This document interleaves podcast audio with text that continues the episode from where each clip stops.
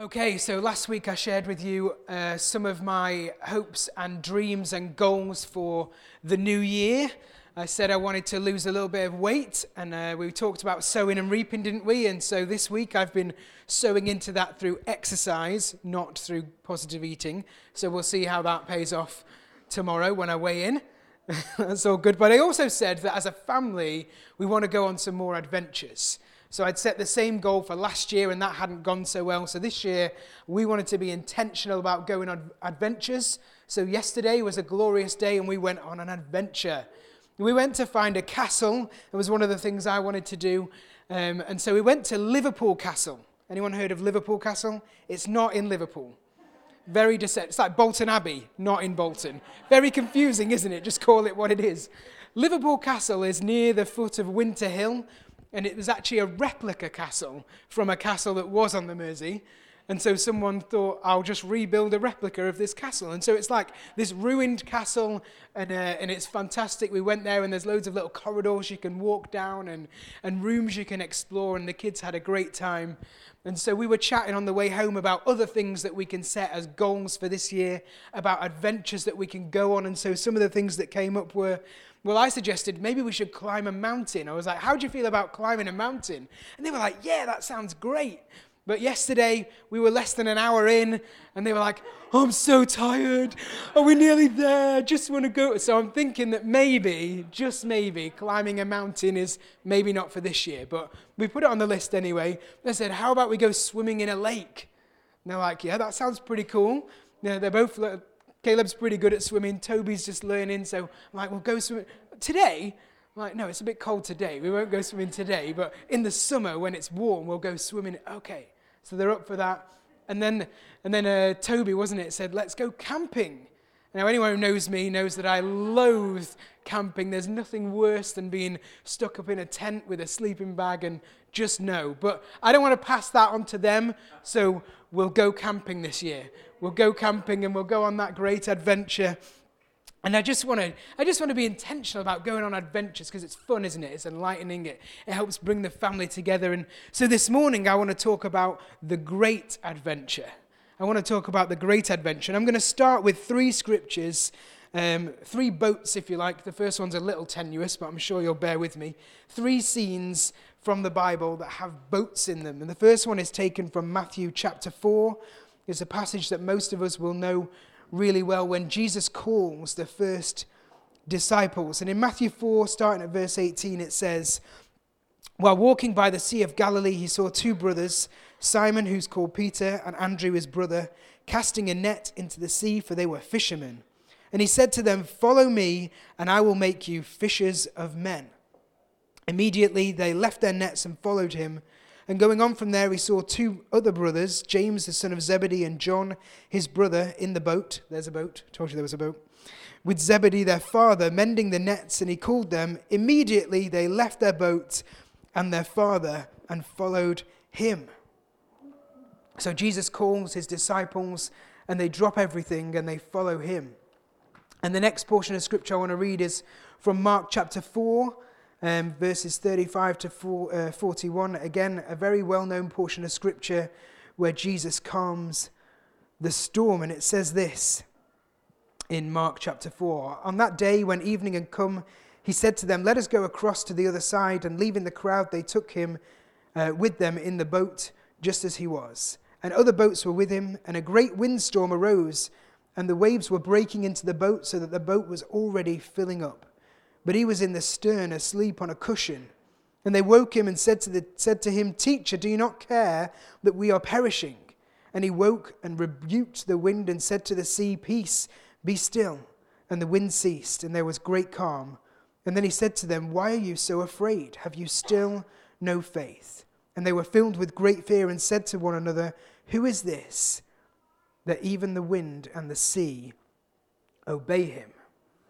And then the other portion of scripture, the final one, is taken from Matthew chapter 14, the final boat in our trio of boats, starting at verse 22. Immediately he made the disciples get into the boat and go before him to the other side while he dismissed the crowds. And after he had dismissed the crowds, he went upon the mountain to pray by himself. And when evening came, he was there alone, but the boat by this time was a long way from the land, beaten by the waves, for the wind was against them. And in the fourth watch of the night, he came to them, walking on the sea. But when the disciples saw him walking on the sea, they were terrified and said, It's a ghost. And they cried out in fear. But immediately Jesus spoke to them, saying, Take heart, it is I, do not be afraid. And Peter answered him, Lord, if it's you, command me to come to you on the water. And Jesus said, Come. So Peter got out of the boat and walked on the water and came to Jesus. But when he saw the wind, he was afraid and began to sink. He cried out, Lord, save me. Jesus immediately reached out his hand and took hold of him, saying to him, O you of little faith, why did you doubt? And when they got into the boat, the wind ceased, and those in the boat worshipped him, saying, Truly, you are the Son of God. Truly, you are the Son of God. So, three different scenes there from the life of Jesus with his disciples, and three boat scenes. And the first uh, scripture we read, Jesus called his disciples. And I don't know about you, but I've often wondered about, about why they just had this willingness to drop everything. Jesus came along the shore and he said, Hey, you, follow me. And they were just like, Yeah, okay and left everything that they ever knew. They, they literally left their business right there on the seashore because they were fishermen. They were in the boat fishing when Jesus came and called them, and they literally left the boat, left the nets. Some of them left their dad and just went. They just followed him. They no questions, no doubts. They just dropped everything immediately. It says immediately they dropped everything and followed Jesus immediately. It's, it's fascinating that they just had this, this, this immediate response to the call from Jesus. They heard him say, Follow me. They heard him say, Come with me. And they dropped everything and followed him. And the reality is this that actually Jesus was known in, in the city of Galilee, in the town of Galilee. They, they knew who this Jesus fellow was, they knew him as a rabbi and not a rabbi in the sense of a teacher in the temple, but a rabbi in the sense of uh, someone who is knowledgeable in the scriptures, someone who people would look up to and call, uh, it, it literally meant great one or master, that word rabbi. So it emphasized kind of a great respect that you would have for, for someone that you would call a rabbi. It recognized them as wise, it recognized them as a knowledgeable person. So they knew that Jesus was this kind of rabbi level character. He was well read in the scriptures. He was a person who was probably worth following. But still, their response seems a little unnatural, doesn't it? They just dropped everything immediately and followed Jesus when he called them. And actually, the, the call that Jesus gave to the fishermen that day was, was actually the call to become Talmidim, Talmidim. That's a, it's a Hebrew noun meaning disciple, but actually, in its truest sense, it means to learn everything, to, to actually leave your family and to go and study and to learn the ways of your teacher or your rabbi. So that's what we see here, isn't it? That they leave everything. They leave their family, they leave their business, they leave everything that they've ever known to follow this rabbi and to learn from Jesus. And it's a beautiful picture, actually, of the opportunity that, that Jesus gave to them, this opportunity that he presented them on that shore that day. But also, it's the same opportunity that he presents to you and I, that actually we have this opportunity to learn from him, to, to drop everything in that sense and follow him and see what we can learn from him. But actually, it's not just about, about learning, about knowledge, but it's also about becoming more like the person that you're following. That's what it means to be this Talmid, I think is the phrase of an, an individual, a Talmid, that you're actually not just learning knowledge, but you're learning how to become like that person. And so, in this scene on the, on the shore that day, in reality, it probably should have been the other way around. So, rather than Jesus saying to them, You can come and follow me, it should have been them recognizing Jesus as this rabbi character and chasing him down and saying, Can we follow you? Can we learn from you? Can we spend time with you so that we can grasp hold of your knowledge and grasp hold of your character and become more and more like you? But in reality, what happened was the reverse of that, wasn't it? Jesus called them. Jesus presented them with an opportunity to follow him. So, to put that in kind of modern day terms, it's essentially like, I don't know, a Wall Street banker going up to a kid with a hot dog stand and saying, Do you want to be my apprentice? I think you've probably got some potential. And that's what Jesus did that day. He found a bunch of young lads and said, Do you want to follow me? I, I see some potential in you. And so Jesus begins this upside down ministry where leaders become servants and where if you want to find life, you have to lose it. But that's probably another message. So these fishermen decide to answer the call that Jesus presented them. They decided to jump into this great adventure of becoming a follower of Jesus. And the other thing that surprises me is that they do it almost blindly.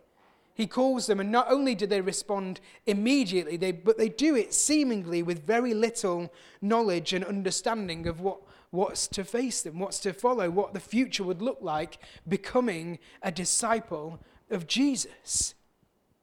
Like we've said, Jesus was probably known in the area for his knowledge of the scriptures, and, and he'd been baptized by John Hanty, who was, who was basically declaring that Jesus was the Savior. But at this moment, no miracles had happened. So there was that kind of level of certainty of who Jesus was. It wasn't there at this time. They, they might have thought, oh, this could be the Savior who we're waiting for, but they didn't know for definite. There wasn't that level of certainty. In fact, it would take three years of them following Jesus and walking with him and talking with him and doing life with him before they came to that certainty that he was the Savior. But in that moment, when they dropped everything and answered the call to this great adventure, they didn't know for definite what life was going to look like when they followed him. And I don't know about you, but if I'm going to if I'm going to respond to something of that magnitude, if I'm going to drop everything and, and change the course of my life, I'm going to want to sit down and ask some questions. So if Jesus might have said to me on the seashore that day, Follow me, well, I recognize him as a, a, rabbi character. He's trustworthy, he's knowledgeable in the scriptures, but maybe we could just grab a brew, have a bit of a chat. What, what's this going to look like? How long is it going to take? What am I going to get at the end of it? Do I get a certificate that says I'm a graduate of Jesus ministry? Am I going to, what is this going to look like? Is it going to cost me financially? Is it going to cost me more than, than just leave it? What is this going to look like? I don't know if, if maybe that's just me, that I like to just think things through a bit and let's just make sure that I know what I'm getting myself into before I jump headlong into this opportunity. But they didn't do that, did they? They just dropped everything immediately and took this call, responded to this invitation from Jesus. But when Jesus called the disciples to follow him, he didn't outline the plan, he didn't give them a roadmap. He didn't present them with a, a five point plan of what the next three years were going to look like. He simply called and they followed. He called and they followed. And so that's, that's scene one that we looked at this morning. And then that brings us on to scenes two and, and three. And I love actually the journey that we can see the disciples go on from when Jesus calms the waves of the sea to when Jesus comes to them walking on the sea. And you see, in, in the first scene of those two, Jesus said to the disciples, Let's go across to the other side of the lake. And, and as they're sailing across this huge lake, a storm rages up, and you know, these hardened fishermen get scared. So that's when you know that, that the waves are pretty bad because they spend their life on the sea. They are used to the wind and the waves, but they get scared. So you know that this is not just an ordinary storm. The waves are crashing over, the boat's filling up. It's, it's kind of getting to the point where they're a bit like, this isn't going to end well. So they're a little bit nervous. And then one says to the other, Has anyone seen Jesus? And they have a quick look around and they see him taking a nap in the back of the boat. And they're like, Jesus, maybe you want to wake up because we're about to die. And so they kind of give him a bit of a shake and they wake him up, and, and it's all very dramatic, isn't it? But that's easy to say stood here on dry land. I think if we were in the boat, we probably would have been acting the same as them, wouldn't we? So Jesus wakes up and he calms the storm. That's the first thing that he does. He wakes up and he calms the storm. And then he says to his disciples, Why are you so afraid? Have you still no faith? And I love that, the way that he does things. The first thing that he does is rebuke the storm.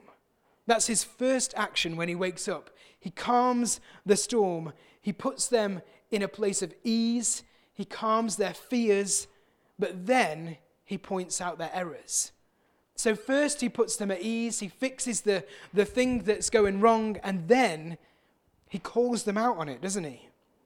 But just to kind of put this rebuke, if you like, in context, at this time, now we kind of move forward in time. So at this time, when, when Jesus is calming the sea, they would have seen Jesus performing miracles. So he wasn't just this guy who was knowledgeable in the scriptures, someone worthy of being followed and, and learning from in terms of character. They'd literally seen the power of God working through him in miracles and, and healings. So they'd seen what power he carried. And yet his presence in the boat wasn't enough to calm their fears. He was there, he was with them. This, this powerful being who they'd been doing life with for a while, he was with them, and yet they were still scared. It wasn't enough for them. What I find interesting is that before they went on this specific journey, before they, they set off to travel across the sea, Jesus said to them, Let's go across to the other side. He didn't say, Let, Let's set off and we'll just see how it goes. He didn't say, the weather looks a little bit iffy, but I reckon we could probably just about make it across. He says, let's go. There's a confidence there. There's almost a promise that they're going to make it to the other side. And yet, in the midst of all their, their kind of fears, in the midst of that moment when the storm is raging, they have all this fear. And actually, Jesus' presence and his promise that they would get to the other side wasn't enough for them. And then Jesus calms the storms, and then their response to that is interesting too. Their response to Jesus' actions is Who is this that even the wind and the sea obey him? Who is this? So, way back to the start, when he calls his disciples, they recognized something in Jesus, didn't they? Otherwise, they wouldn't have left everything to follow him. They recognized that this was a man worthy of giving their time to, worthy of following. And then they're in the boat, and, and Jesus is with them, and they've, they've already at this stage now seen his power at work. They've seen him performing miracles and doing incredible things. And then he calms the sea as if that's any more weird than healing someone. He does that, and they're like, Who is this? Who is this that even the wind and the sea obey him? But then, as we move on to the third boat scene, just look at the journey that they've come on. So, once again, they're, they're on a boat on Lake Galilee, the scene of, of all of these, uh, these boats that we've been talking about. And, and this time, Jesus isn't with them. He sent them off in the boats, and this time he, he's not with them. And just as an aside, this is absolutely Jesus preparing the disciples for the time that was coming soon where he would no longer be with them. So he intentionally sent them out first ahead of him. He said, You go, I'll clear off the crowds, and then I'll catch up. So he sends them out into the sea, across to the other side of the sea, and the storm starts raging again. But this time, Jesus comes to them and he comes walking on the water. Now, I'm going to absolutely forgive the disciples of their response because if you and I saw someone walking towards us in a storm on the water, we would be petrified, would we not? It's a ghost! Okay, I can believe that because no one's ever seen anyone walk on the water before. So Jesus comes to them walking on the water, and, and what's his first action? His first action is to say, Don't be afraid, it's me. So the first thing that he does is he calms that situation. And then something incredible happens because Peter, after now having done life with Jesus a little bit longer, is, is kind of recognizing the power that Jesus has. He's recognizing that actually he can trust in this guy. And actually, he can have a little bit of boldness and faith in this guy. So he does something amazing. And he says to Jesus, If it's really you, then call me out onto the water. If it really is you, and you really are the man that I think you are, if I can really trust you and if I can really have faith in you, then tell me to come to you and I will. Wow, what a, what a sense of assurance he must have had, a boldness of faith. And so, of course, Jesus, recognizing that, says, Yeah, absolutely, it's me. Come over here. And so Peter steps out of the boat, and I can't imagine what faith that must have taken to step out of the boat, even with Jesus stood there on the water, even knowing what they'd seen him do with the, the miracles that he performed, to step out of the boat. And it wasn't a calm sea. It said that the waves were rolling. So he's having to step out onto the water and not knowing if he's going to like sink a bit before he starts walking on it or if he's just going to sink straight away or if it's going to be like walking on glass. He had no clue what it was going to be like. But Jesus said, Come. So he stepped out of the boat and he keeps his eyes fixed on Jesus and he starts to walk towards him on the water. And I, I, can only imagine the joy and the elation and the mixture of fear in there as well that must have been going through his veins as he begins to walk towards his Savior. And then he notices what's going on around him. And then the fear that probably was there from the very moment he stepped out of the boat begin to consume him. And he starts to sink. And it says in Scripture that as soon as he started to sink, immediately Jesus reached out his hand and grabbed him. Immediately, the, the response was there to save the situation, to resolve the issue, to bring calm and to bring peace. So, once again, we see Jesus acting first to bring some element of calm, to bring an element of peace. But then once he's got him and he's pulled him back onto the water, I can only assume they're just standing on the water now together. And he's like, Oh, you of little faith. You stood on the water. You are literally walking on water. Where is your faith? Do you not get it? Why are you doubting? So we see in these two scenes, don't we, that first Jesus calms the storm and then he says, Why do you doubt me? And then in this instance with Peter, he, he saves him and pulls him back up onto sea level, still standing on the water. And then he says, Why do you doubt? Where is your faith? But look, this is the journey that they've come on because now their response is different. You see, when Jesus calmed the waves, they said, Who is this? Who is this that even the waves and the sea obey him? But then when Jesus saves Peter and pulls him back up onto the water, now their response is different because it says that they worshipped. And then they declare, Truly, you are the Son of God. So they've gone on this journey where they still had fear, they still had uh, concerns and issues, and, and they were still kind of consumed a little bit by that. But they've gone from, Who the heck is this guy? to truly you are the Son of God. At no point on this journey did they have it all figured out. At no point had they kind of understood fully what was going on and, and, and trusted 100% because they still had these fears and doubts, but their faith was bigger than their fear in this end scene, their faith was bigger than their fear, so that they had the confidence in their Savior that actually, once they'd gone through this scene, they'd gone through this scenario, they could worship Him and declare, Truly, you are the Son of God.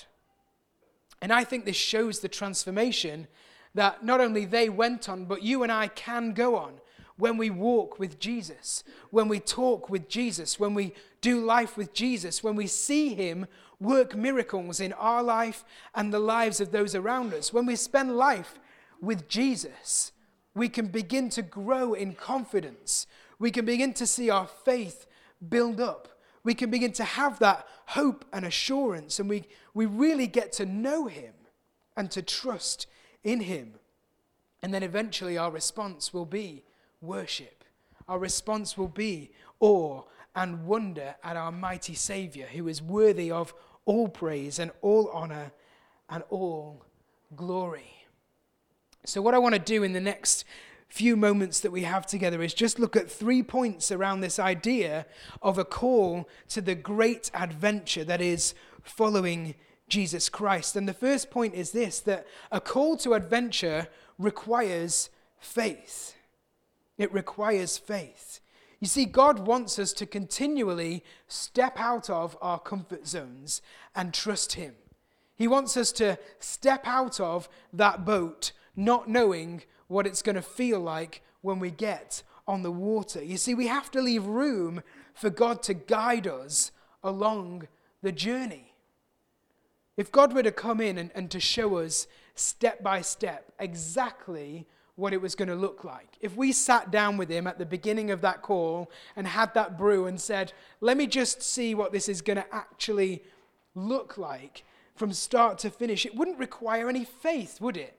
because we'd know exactly what it was going to look like. We'd know when there were going to be areas where we would have been concerned, but he's already put us at ease because he said, This is going to happen, but don't worry because I'll do this. And then you'll come through it and it'll be all good. Well, that sounds great, doesn't it? But it requires no faith because we know what's going to happen and we know how God's going to work. So instead, this call to a great adventure requires some faith on our part because Jesus calls us on this journey, but he doesn't lay out what the plan is going to be. He just says, Follow me. He just says, Follow me. And I think that actually, when we have that faith and that trust in Him, when we kind of get to a place where we're okay with not knowing what it's going to look like, actually, it begins to kind of free us a bit.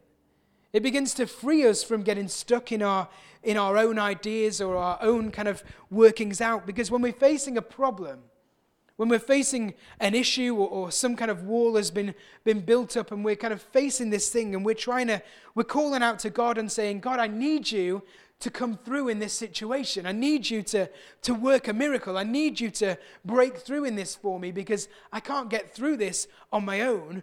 And then we begin to try and work out how we might do it. Oh, here's an idea, God. How, have you thought of this? Maybe what you could do is you could just move this person here and, and you could change their heart, and then, then maybe I could get through. It'll be all easy if you just could do this. Here's a, here's a checklist for you. If you could just work through this, everything will be fine. You see, we get stuck in our own understanding of what's possible and, and how God could work, but forget the fact that God is so much bigger and better and greater and wiser than we could ever be. You think that you could come up with a plan that's better than the plan that Jesus has got for you to get through that situation or circumstance? Absolutely not. So we've just got to forget our own humanity. We've got to let go of our own concerns and just put our faith and put our trust 100% in Him. Because our ideas are not only limited by our worldly mindset, they're flawed. We might come up with a great plan, but actually it's probably not going to work out. So why bother? Why bother coming up with a plan in the first place? Just give it to God and say, Do you know what? I trust you. If it's really you, tell me to come. And he says, Come. And then we need to step out of the boat and on to the water, not having a clue what that's going to look like. You see, God sees everything. He's got the roadmap. He knows exactly where we started, where we'll finish, and which route we're going to take along the way. He sees everything past, present, future. He's not limited by anything that the, the world puts us in terms of that kind of restrictions. So when Jesus presented the fishermen with this opportunity to become Talmidim, to become disciples, they dropped everything and they followed him. Total trust, total faith. And when, G- when Peter heard Jesus call to him and said, Step out of the boat, he answered that call. The faith that that must have required to step out of the boat and onto the water. And it was only when he took his eyes off Jesus that things started to go wrong.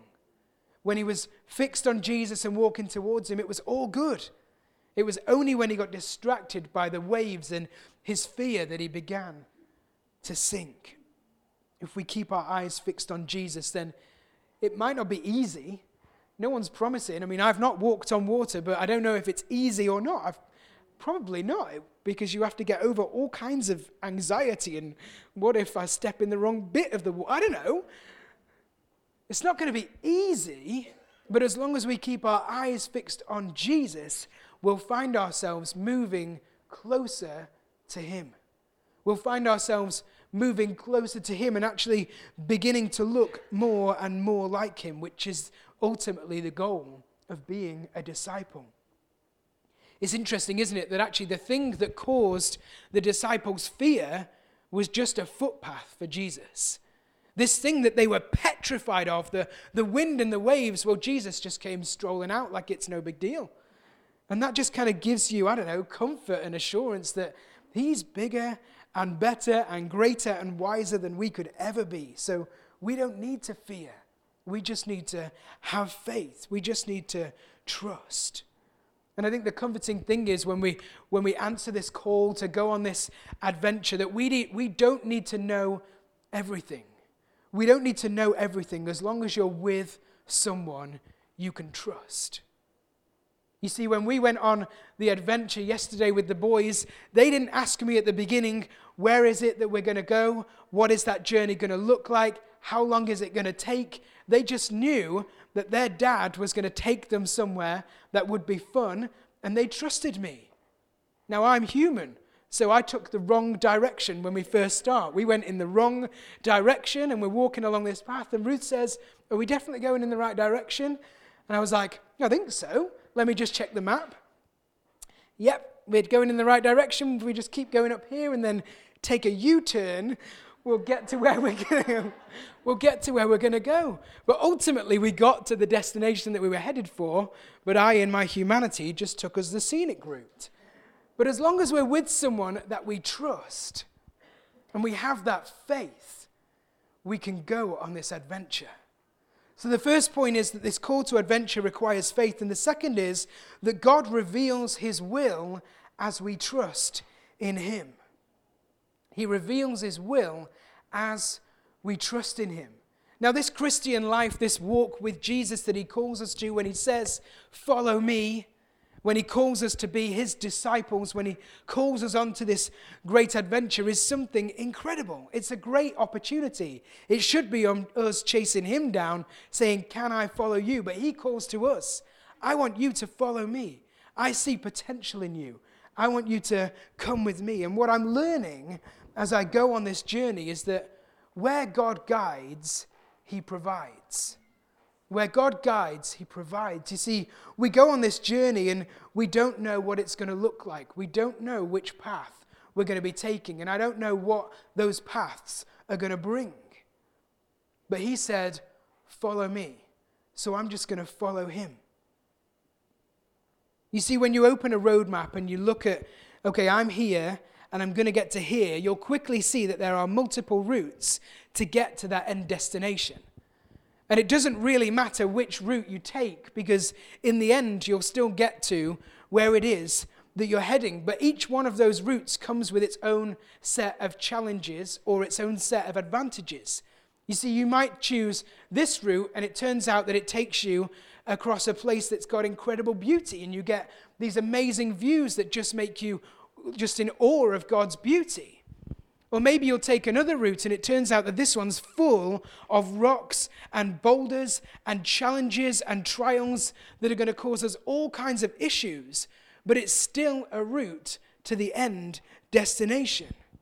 And one route might get you there really quickly, and another route might get you there a lot slower, but it doesn't really matter which route you take because the end destination is still the end destination. As long as you're going on that journey with someone who you trust, you'll get there in the end.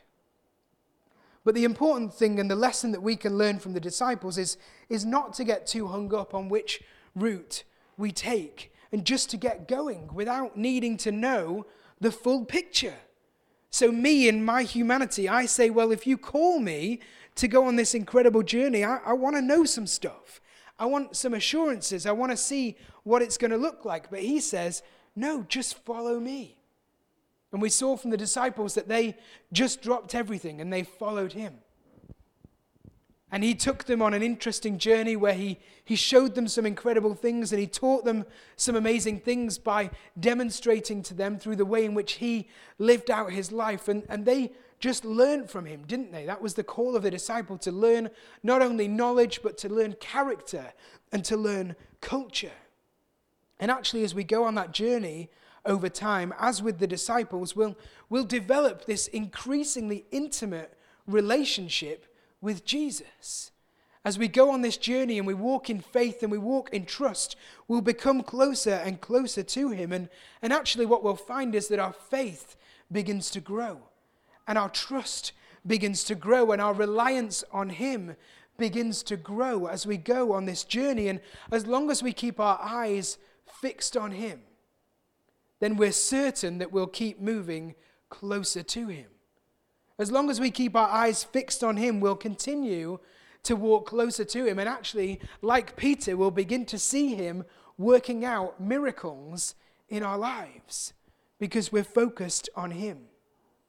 We don't need a blueprint for life. We don't need a roadmap of what our, our journey with Christ is going to look like because we just need to accept the call and then walk in tune with His Spirit and allow Him to guide us and to prompt us and to have the faith that He knows what He's doing. To have that faith that I don't need to know everything as long as you know everything. I'm just a child in this picture, and I'm looking to my Father to trust in Him and have that certainty that He's going to get me somewhere great. That when we get to our end destination, I am going to love it because He's my Father and I trust in Him. In Proverbs 3, it says, Trust in the Lord with all your heart. Do not lean on your own understanding. In all your ways, acknowledge him, and he will make your path straight. You know, before getting out of the boat, Peter did one very important thing. Before he stepped out of his place of comfort and onto this place of uncertainty, this unknown, this place of absolute fear, he did one thing. And what he did was he called out to Jesus and he said, If it's really you, then tell me to come. What he did was he asked for some assurance. He said, I'm a little bit scared, but I really want to go on this journey. So, can you just confirm to me? Can you just make it absolutely clear that this step isn't a step of foolishness, but a step of faith? Because if it's not you and it actually is just a ghost and I step out of this boat, I'm going to look like a right fool. So is it really you? And Jesus says, It's me. Just come. He gave him exactly what he needed to see. He gave him that assurance. He gave him that confidence to step out of the boat and to see and to realize his very own miracle. And I, I, don't doubt for one second that Peter would have told that story for the rest of his life at every opportunity. Let me tell you a story. And he's no doubt embellishing the size of the waves. It was just horrendous. They were over our heads and it was all coming in and we were going to drown. And then I stepped out of the boat and I began, and I bet he left out the bit where he sank. When he's telling that story, it was incredible. I walked on the water and I got to Jesus and we had a great big hug and it was fantastic. And then, I don't know. But he got his miracle because he trusted in Jesus. So, this call to adventure requires faith, and as we go on this journey, God will reveal His will to us as we trust in Him. And the third point is this that His will, God's will for us, is adventure. God's will for us is abundant life. In John 10:10, 10, 10, Jesus gives us the promise, doesn't he, that he came to give us life and life in abundance. We're not supposed to live ordinary lives. We're not supposed to live boring lives. We're supposed to live extraordinary lives. We're supposed to live in abundance. That's the life that Jesus has called us to. So when he says, Hey, you, I see some potential in your life, why don't you follow me? And he calls us to this great adventure. He then says, This great adventure is going to be awesome. It's going to be filled with abundance. It's going to be filled with miracles. It's going to be filled with acts of incredible faith. He doesn't say it's going to be easy. He doesn't say it's going to be plain sailing, but he does say it's going to be filled with abundance. So, in that moment on the boat, with the waves crashing round, Peter had a choice, didn't he? I could stay in my ordinary life. I could stay in this place where I feel comfortable, in this place that I know, in this place that I feel safe. Or I can hear the call of Jesus and I can step out into the unknown and I can begin to walk and live in the extraordinary. Like I mean, to walk and live in something that, that looks like only an adventure with Jesus can look. Because without Jesus, there's no walking on water. Without Jesus, there's no miracles. Without Jesus, there's no healings. But He calls us to this great adventure and He says, It's going to be amazing. Just come. Just come.